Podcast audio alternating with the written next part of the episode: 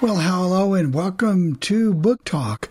People ask me why we run those spots between Sports Lounge and Book Talk, and that is to give ourselves a little bit of breathing room for just a few seconds. Producer Perry is with us. We've made uh, Nolan and I'll make Jenny a co-host in just in progress. in just a moment here. If I ever forget to make you a co-host and you need to be, just let me know, Nolan or Jenny. It's only because I forgot, not because I don't want to do it. It just I forgot. So That is a good reason, though, Bill, with those spots. That way, if you and I need to go get it something to drink or you know Right, whatever, whatever, else we right. might need to do. It's there, and we'll turn it over to Nolan while I make Jenny a co-host also.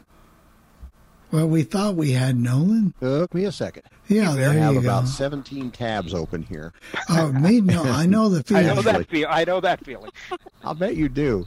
Uh, first of all, my thanks to the DB Review crowd who is here. I see you're represented well and in good number, and it always uplifts me. I, I, I know how silly that seems. After all, it's just an email list, for goodness sakes.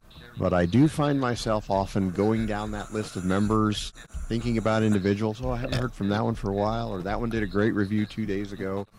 No, Nolan, just in case somebody doesn't know, tell us what the DB review is. That's a good is. point. Thank you so much. I just assume everything.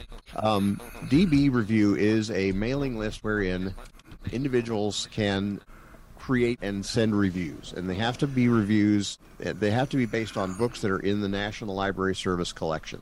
It, I've limited it, that to that early on, and just we did a poll once years ago, and the members of the list even said keep it limited strictly to the National Library Service, so you can't talk about Bookshare or Libby or any of those things in there. But it seems like we have enough. I mean, we've there's well over 300 members, and not all of them post. Uh, otherwise, we would be blitzed with emails. But um, I started the list in 2008, and uh, I've just kind of have loved the project. It, it, it's not always easy. One of the one of the great books that have never been written is How to Moderate an Email List.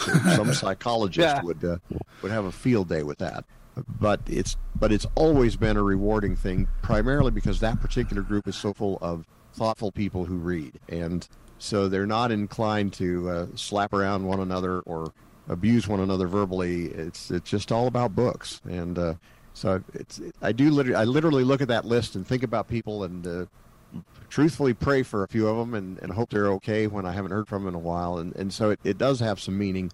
If you aren't a member and you want to be, you can send a blank email to db hyphen review plus sign subscribe at groups.io and uh, then the moderators will take care of it. The other moderator is Don Horn, whom I love like a brother and whom I would fail uh, horribly if, if he weren't part of this process. So uh, he's played an in, integ- integral role in it. So uh, either he or I will get you approved as a member, and there's no cost in it. You, you don't have to post a review. The list is better if you do, but it's not absolutely mandatory. And I know most people love to read but hate to write reviews, so I can relate to that. I understand how that works. So thanks to those of you who are here. Plug that anytime. And just for a personal note, Jenny and I, as a matter of principle, bought Sherry's book from Audible because we feel Good like writers should be supported and realize how important that is.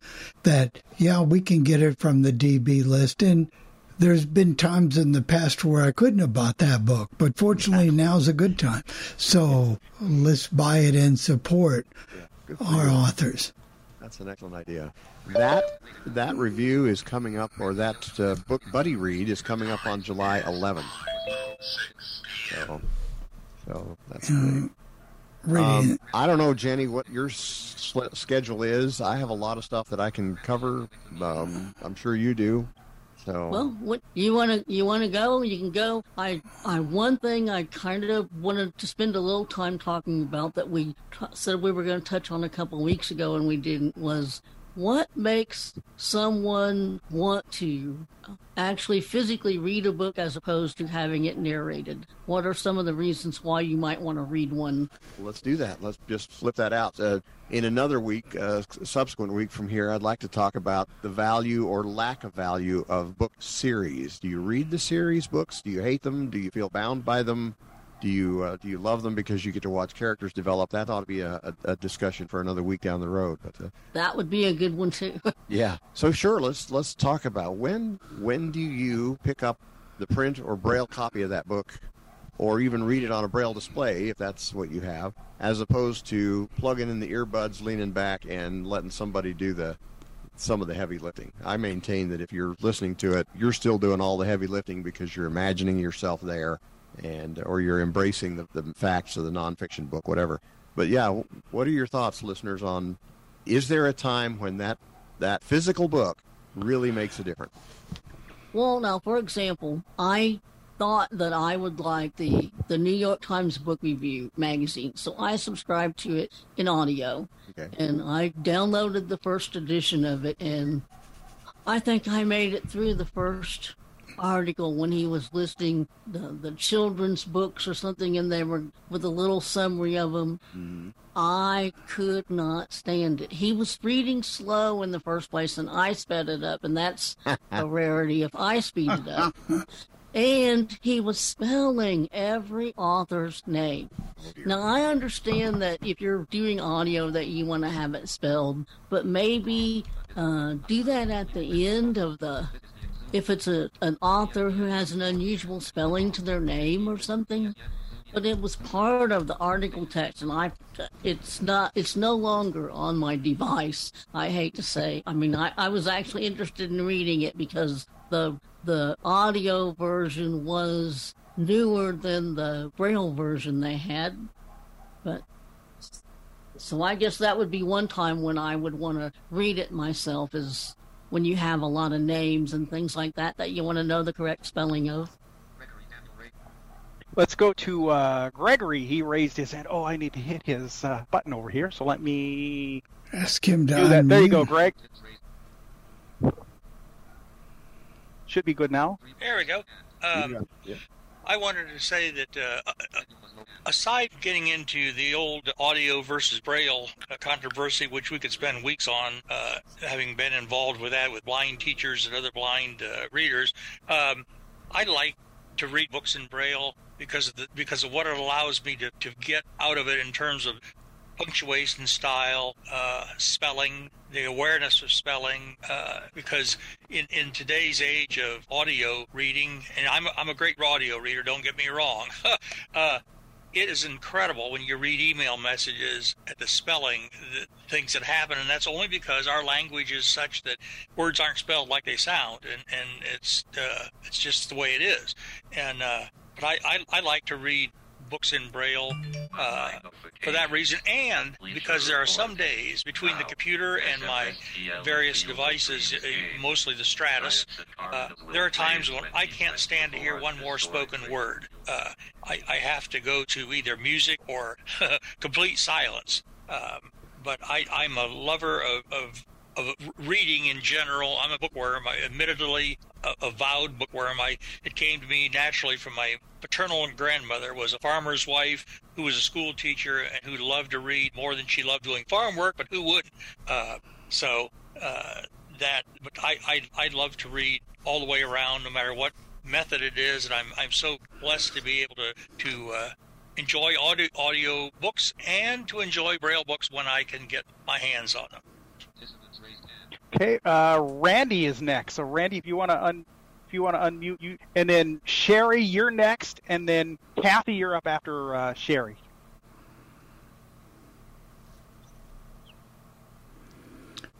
Randy is still muted. She'll get unmuted in a Okay, thing now here. I'm- There she is. And Sherry, you can start unmuting now if you want. Then you're ready to go when she's done. Go ahead, Randy. I couldn't unmute at first. Um, well, this is an interesting discussion. I love to read in just about any format. I like to read. Well, I, I primarily read Braille on a Braille display now. I rarely will get a Braille book because I just don't have the room. So I have a whole library on an SD card, but I always I like to read Braille if I'm just listening to music or um, even if I'm listening to a baseball game. I'll pull a book up on the Kindle app and read with my Braille display or a Bookshare book. sometimes if I can find it, like Jenny, I was laughing because you were talking about the magazine. I I actually unsubscribed from an audio magazine because I just could not stand to listen to the reader, and I I really even further behind in Braille. Okay, I'll I'll read the Braille version just so I don't have to listen to that reader. Uh, yeah. But, but on the other hand, I love audio because I can multitask. If I'm reading an audiobook, I can be on my treadmill or cooking a meal or just um, doing just about anything else. And so I love all formats myself. Okay. Thank you. Sherry is up next. Right. Well, I love, I remember growing up and reading Braille books, and I remember as a young adult staying up all night with music going and sitting there reading a Braille book. But I mostly listen to Audible now, and when I do read Braille, it's because the book matters so much to me. Anyone who's known me for half an hour knows that I'm a big Harry Potter fan. Hmm. I have it in every Audible available from Jim Dale, from Eric Sandvold from Bard, Stephen Fry from the UK, but I also have the whole set in Braille. And when Braille on Demand came along from NLS, I started ordering books that mattered to me a lot. I ordered my favorite fantasy book, which is in my top 10 books of all time, because I wanted to be able to read all the names. And hmm. I paid somebody to emboss my book. Very cool. And when I got it in the mail, I sat down and I opened it and I read the title page, Haven by Sherry Gomes, and I just started crying. Yep. That was my book, and those were my words. Yep. And I had a really visceral reaction to it, good visceral, but different from the reaction I had to either audio version of it, which was wonderful, but seeing it in Braille. And I find that I kind of embrace the book in a different way. I don't mean Haven anymore, but in general. When I read a Braille book, I'm not interpreting it the way the narrator is. My mind has gone somewhere else and it's interpreting it in a different way. I'm reading it differently. I'm focusing on different things. I'm hearing the characters speak differently. So it's a really different experience for me. I'd like to fill my house with bookshelves with full Braille books. But I do still mostly read audiobooks because, as Randy said, I can multitask. Kathy, you're next. Hi, everybody. Well, Hi. It's so good to be here. This is my first time being We're glad you're here. on, on this live. Um, I've been trying to get here every time I get an email, oh, join us at Tuesday at 5. And I'm like, oh, man, I've got this other thing going. But today, it's all about us. Glad glad to have you here. Yay. Thank you, Lola. Anyway, um, you know, I don't have a Braille display. I never did. I wish I did. But finance has really just never allowed it. But I'm waiting for that talking book machine that is supposed to have a Braille display in it that the NLS is going to come out with. And The that will be- NLS, I, Kathy, the NLS has uh, Braille displays. You could get one of those. I could get a Braille display by just saying I want one. Yeah, I think most libraries are distributing them now. I believe most libraries do have them. doesn't have them yet. Oh, they don't. Okay. Okay. No, I didn't think so. Sorry. But I know people But I would call you know, the library and get on the list, Kathy. I will. Yeah, I will. Although right now, I mean, I I read uh, six or seven books a week usually, and um, like somebody I know. uh, yeah, how about it, Nolan? You really do uh, come up with a lot of books uh, that you post on. I only posted a couple times, but I definitely have met my reading soulmate on DB Review, and I don't know who she is. Her name is Debbie D.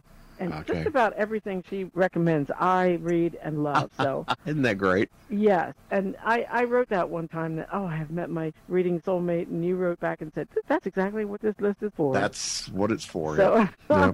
but I really love the list. I've gotten so many good reads out of it, and I usually like to read. Um, I like to listen, I suppose you would say, to the you know like Ben Kincaid, the four book series, and Yes. you know the the 40, 50 hour books, and sometimes it Mhm. take well it take two or three days. Sure. But hey, you know, but I can be cleaning my house, uh, mopping my floors, making a good dinner, reading my heart out. mm-hmm.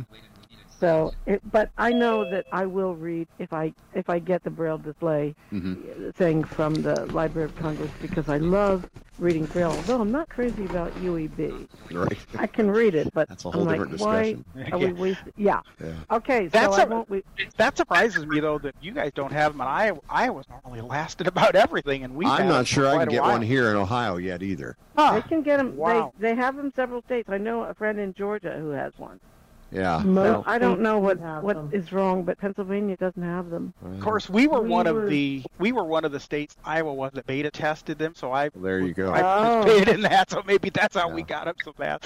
Um, Pierre is also with us. Hey, Pierre. Yay, what's up? Thanks, Uh, everybody. Thank you. yeah, we we've been having our our uh, e-reader for about over two years, so it's they've been out quite a while. But uh, as far as your, your question, I only read uh, uh, audio. But uh, what I want to talk about was a new series that I found this week, and it's called Strike Force, and it's by a guy by the name of Jason Kasper, and uh, Kasper is with a K Okay. and uh, it's about a secret CIA group that goes into foreign countries and kills people that the Nice. United States government doesn't want, but nobody knows about them.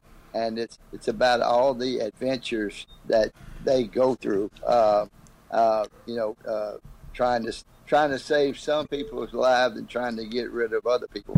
So it's a, it's a good series. I read all three Sounds like it's them. right up my alley. Yeah, Uh, I love the Jack Carr books. I know a lot of people don't. I do. Um, yeah, Uh, I really enjoy those. Books. Right. So yeah. And the for Jonathan Quinn. Have you read Yes, I have. Those are excellent too. Great books. All right. Thank you very much. Who's, Uh, Connie is uh, wants to come come in and talk. So Connie, go ahead Okay. and unmute. Should be able to hit your unmute.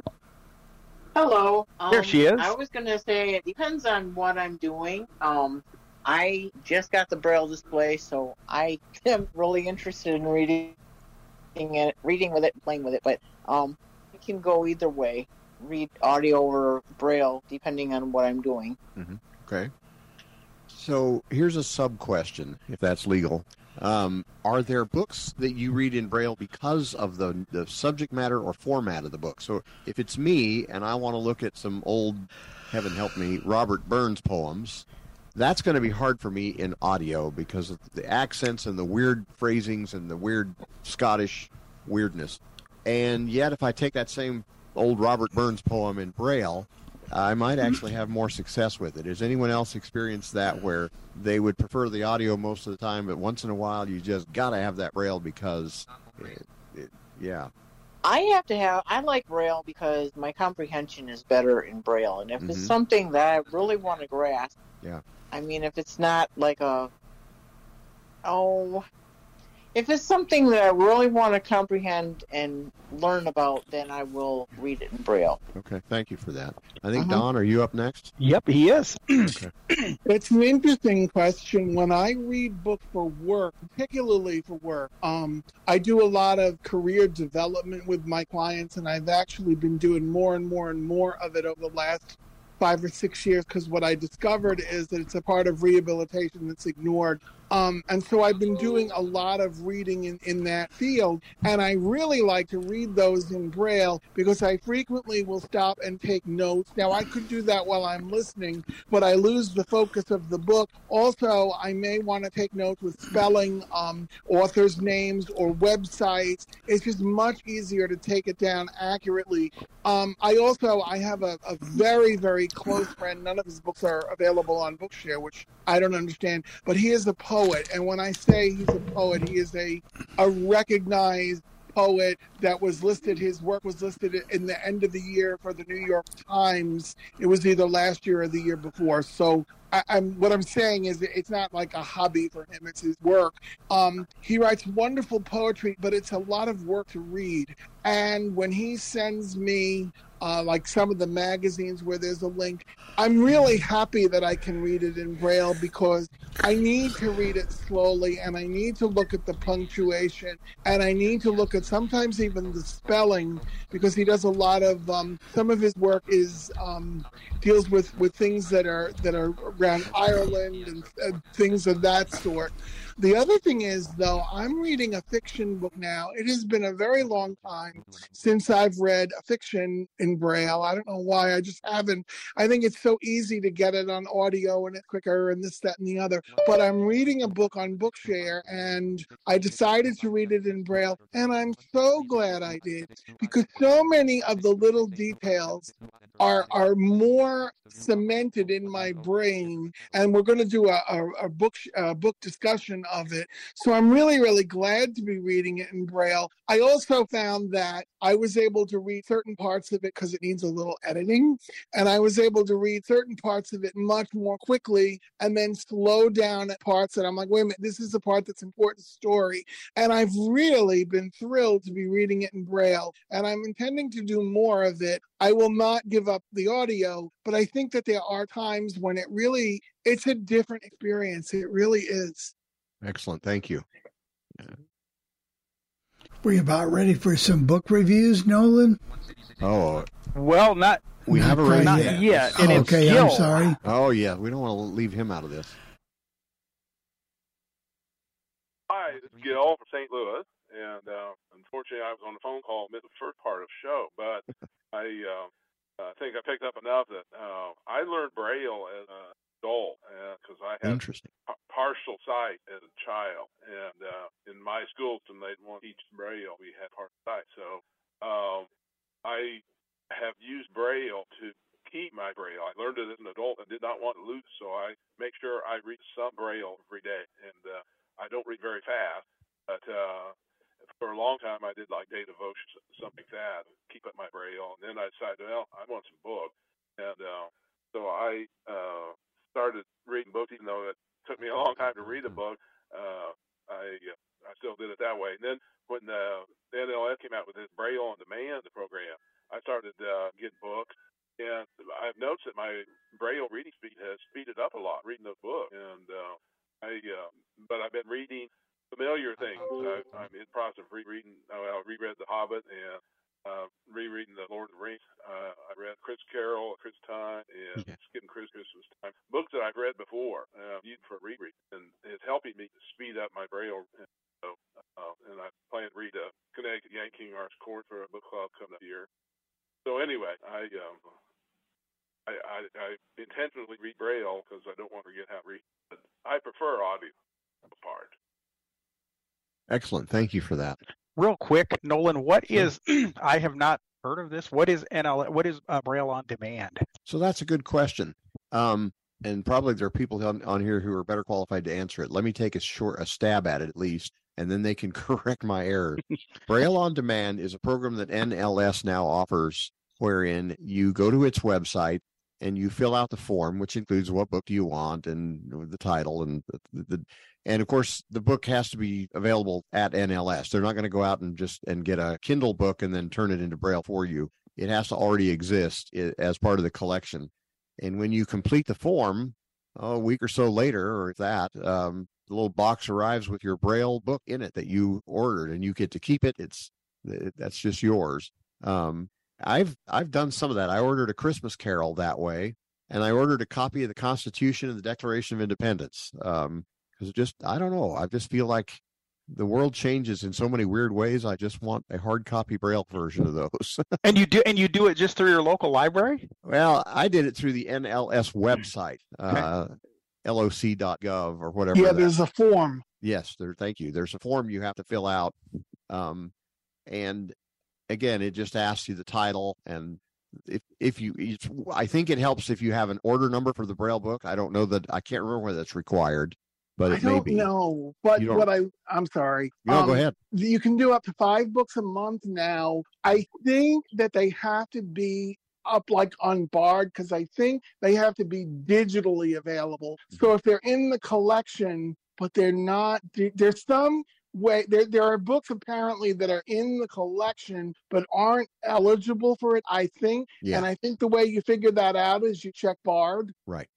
Yeah, that's. I think you're correct. They have to be up on that the actual site, and uh, if they're Now, there, you can. And I remember they said you had to get the whole book. You can't ask for That's volume right. one or two. That's of right. It. You That's right. You got to take it all. complete book. Yep. All or nothing. Yep. And they Good come point. with soft covers. They're, you're not going to get it, a hardcover book. Mm-hmm. Mm-hmm. They're, they're soft cover and they're bound. I mean, they're fine, but I, I have a client that really was was complaining that she wanted it hardcover, and I said, "Well, how would they afford that, really?" Yeah, they really can't afford that. That's yeah. Good. Any other questions about that stuff? I think you answered that one. All right. yeah. All right. Well, we have 29 minutes or so. Um, are we up for a few books? Sure. All right. Do you want to go first? Do you want me to go first?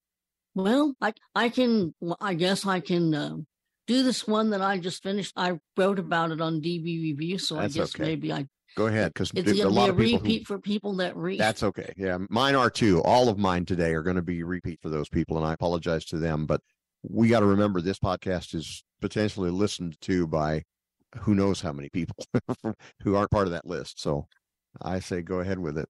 Well, I just finished The Sixth Man, which is the fifth book in the King and Maxwell series by David Baldacci.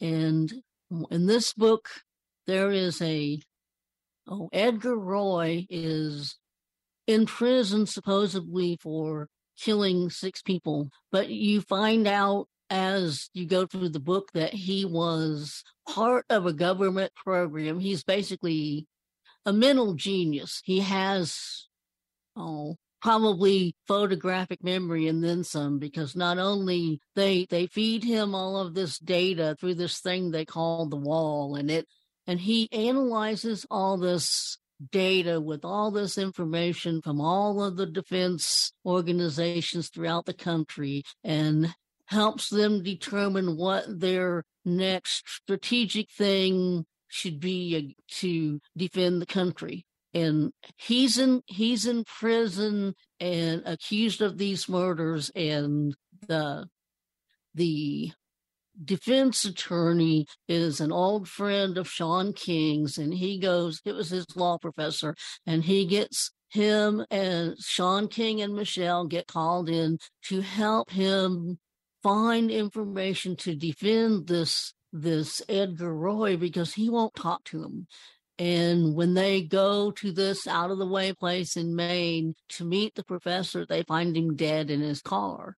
And so it's the book is this is them figuring out who killed this man, who hired him to defend Roy, and what's what's really going on. And it was it was really of course, David Baldacci. I don't think I've ever read a bad David Baldacci book, but it was good. I I've liked every one of those in that series. I agree with you. I just I don't know if he knows how to write a bad one. There are people who say he does. I'm just not one of those people. So yeah, that's that's that sounds like a great book. Um, Oh, it is. Um, and it's it's one of those you don't have to read that series in Mhm. order, but you Mhm. get some benefits if you do because because of the characters of of Sean King and and Michelle Maxwell, and they just keep they just go back and forth, and it's like if you're rooting for them, you want them to admit they're in love with each other and get it Exactly. over with. and that. Yes, all that romantic tension builds and builds. Yeah, that's fun. All right. Well, this is going to be a a hard left turn, I guess. There's some directional turn. It's not uh it's not David Baldacci. And again, she's right. The DB review list members, I apologize to you because you've heard or seen this stuff. But again, we we don't know where this podcast goes, so um, it's good to take it wherever it is. Uh, I got the urge a few Saturdays ago to read a middle grade book. And I get that most of us listening today are probably feeling I'm too old for that stuff. I just don't. I, that's ridiculous. Nobody reads that stuff. I have grandchildren in that range, age range, and so I'm always looking out for areas where we have things in common. And because of the geographic distances between me and all of them, the need to find a connection is crucial. And so, with that in mind, I will sometimes browse around in the middle grade books just to see and ask them via text message, "What do you think of this uh, author?" or "Have you read this book?" And uh, oh gosh, they've they've pointed me in some wonderful directions. This one is just one I found from another podcast, but I want to talk about it. It's delightfully fun. It's called Brightstorm: A Skyship Adventure Brightstorm number one. This is the first book in what is so far a two book series. The author is Vashti Hardy. I'm sure I'm mispronouncing her first name. It's V A S H T I, Hardy, H A R D Y. I got that one right at least. The order number, if you are eligible to borrow books from the National Library Service, is DB 100563. Once again, DB 100563. Here's the setup Maudie and Oliver are a set of twins. They live with their dad, who is an explorer in the world they inhabit. Their world is a bit different from ours. It's a bit of a science fiction steampunk kind of world. So things are differently operated. In fact, all of their vehicles run on pitch and uh, things of that nature. So it's a it's a bit of a different world from the one we live in. Obviously, they're young people, probably eleven or twelve. I, I think they're twelve as this book begins. Their mom was an engineer, and sadly, she passed away before the book begins. And so you have this circumstance where this set of twins lives with the dad whom they love and with whom they're very close. He is a great explorer. He is is held in high renown in his country as someone who has been to far flung places and brought back the most interesting photographs, etc. On one occasion, dad never comes home from an expedition. And furthermore, to make things worse, a group of other explorers uh, insist on a review board that looks at their expeditions. And so this group of explorers, in other words, accuses the dad of stealing fuel now, Maudie and Arthur, the little boy and girl twins, realize their dad would never do that stuff. It's ridiculous. And they are ultimately evicted from the house because dad is stripped of his honors as an explorer of that nation, etc.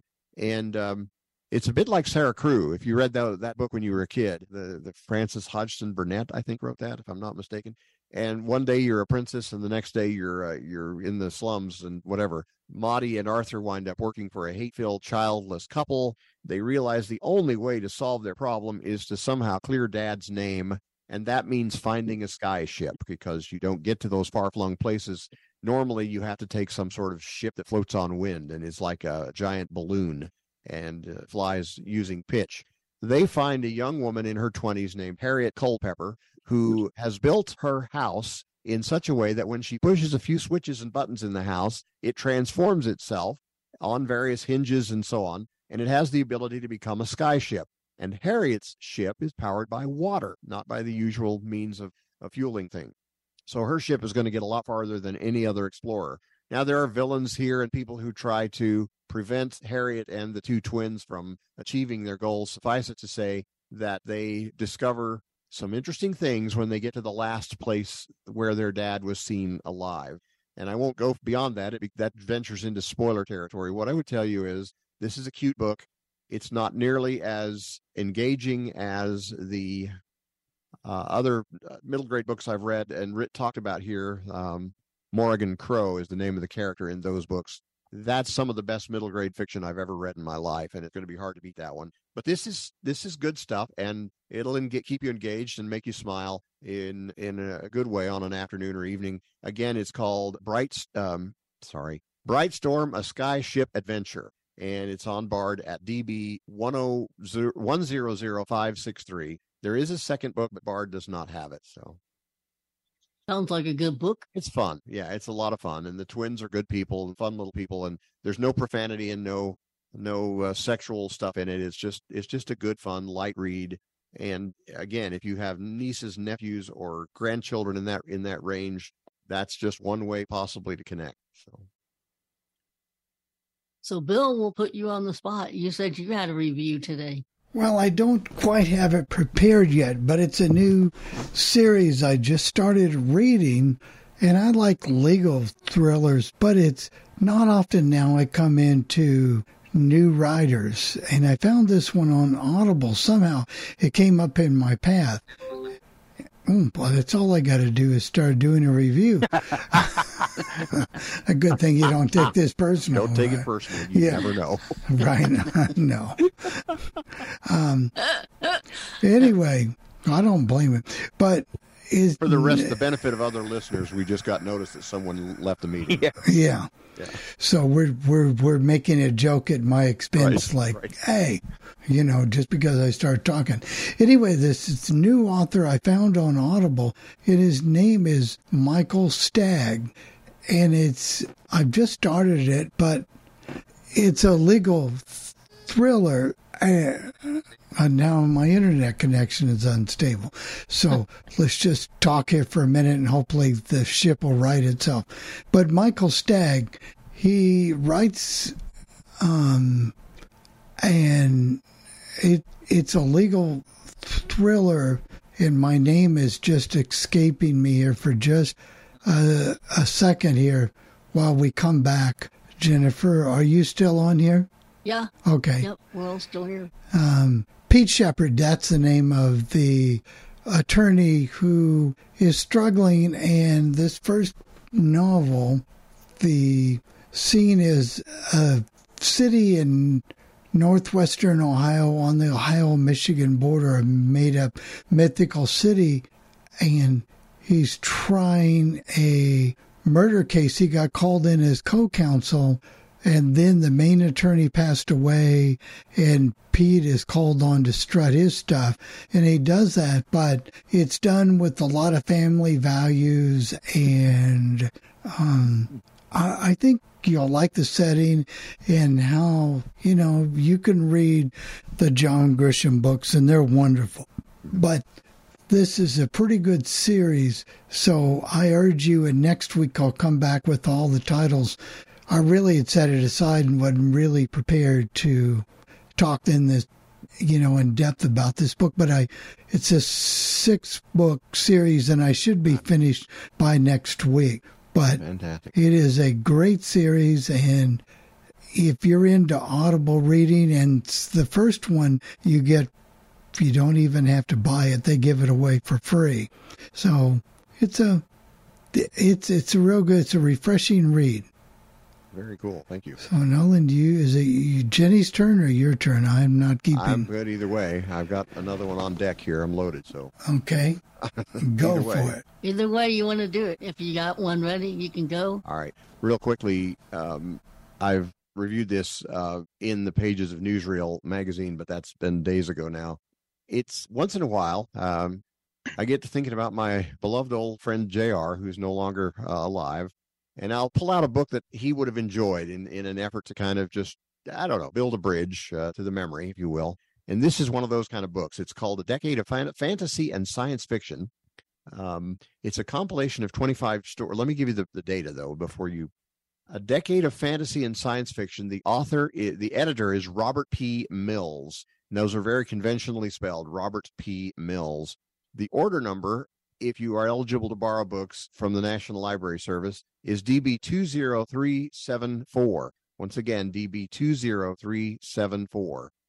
Um, I enjoyed this compilation. Normally, I don't like short stories. That's just me. But I made an exception this time, and uh, uh, the only sorrow I felt was that Jr. wasn't here to talk about this this book with me because he would have had some great insights. Um, this is a compilation of fantasy and science fiction short stories that were published between 1949 and 1959.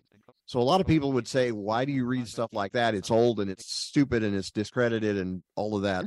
Actually, those guys get it closer than we give them credit for. For example, in a in a story called "The Martian Shop" by Howard Fast, which was published in 1959, one of the items that was sold is a calculator that responds to the human voice. So here we are, 60 some years later, and any one of us can look at our Amazon smart speaker or our Google Home devices and get a response to the human voice out of those devices. So even back in, in 1959, uh, Howard Fast uh, arguably saw the dawning of the uh, the Amazon smart speaker, for example, and so that was kind of a cool a cool story. Um, sometimes these guys almost come up with something akin to prophecy when they do these books. It's uh, amazing how close they get. Um, the Martian shop is kind of fun because it's only open for a week and then it gets raided and uh, they find some interesting stuff in there that, that, that deal with nuclear stuff. Interesting things, a lot of fun. Um, let's see what else. I won't review every every book with you, every story with you.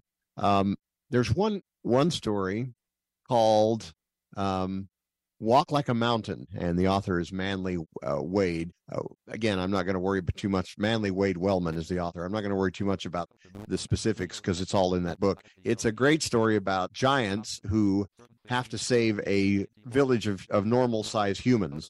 And one of the ways that he does that is by moving some rocks in a waterfall so that the water doesn't cascade down and destroy the, the village. But uh, he's up against some opposition because another giant has kidnapped a relatively statuesque, uh, tall, normal human female.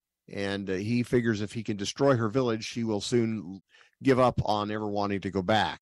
And so the, uh, the this guy whose name is uh, is um what's his name who cares he's a giant and his name is john and he he has to go in and prevent this annihilation of this human village it's a fun story um there's there are other ones here. One is a takeoff on um, on the Faust story. So the guy wants to sell his soul, but he doesn't sell it to the devil. He sells it to an attorney. and in in this story, Satan is an attorney. So well, most of some people might say yeah. they're kind of similar. it tickled me. I won't lie. So yeah, it, again, it's a it's a 25 short stories. Not all of them are good. It's a bit uneven, but again, it's called A Decade of Fantasy and Science Fiction by Robert P. Mills as the the editor, DB 20374. Very, very good.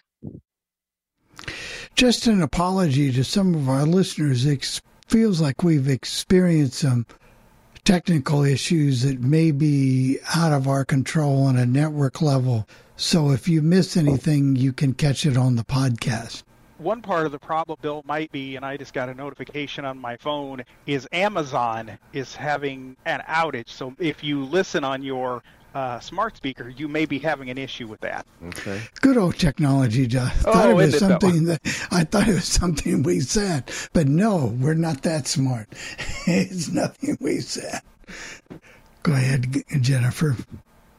Just real quick, I maybe we'll do this one because I, um, and I don't know why, what was part of what possessed me, I guess, to even think about reading this book was um, several years ago, the the two women that were well they were young fairly young girls then back when the charles manson committee was involved in all of that they were um, oh, a few years ago they were they were paroled. They'd served their prison terms and they got out on parole and they had them on TV and they were talking about how remorseful they were and everything. And so I went and got this book. It was called um, Helter Skelter, The True Story of the Manson Murders. And yeah. it's by the prosecutor, Vincent Bugliosi. Yeah, that's a great and, old classic. Yeah, it is. Wow. And he goes into a lot of detail about the, the the scenes of the murders and he goes into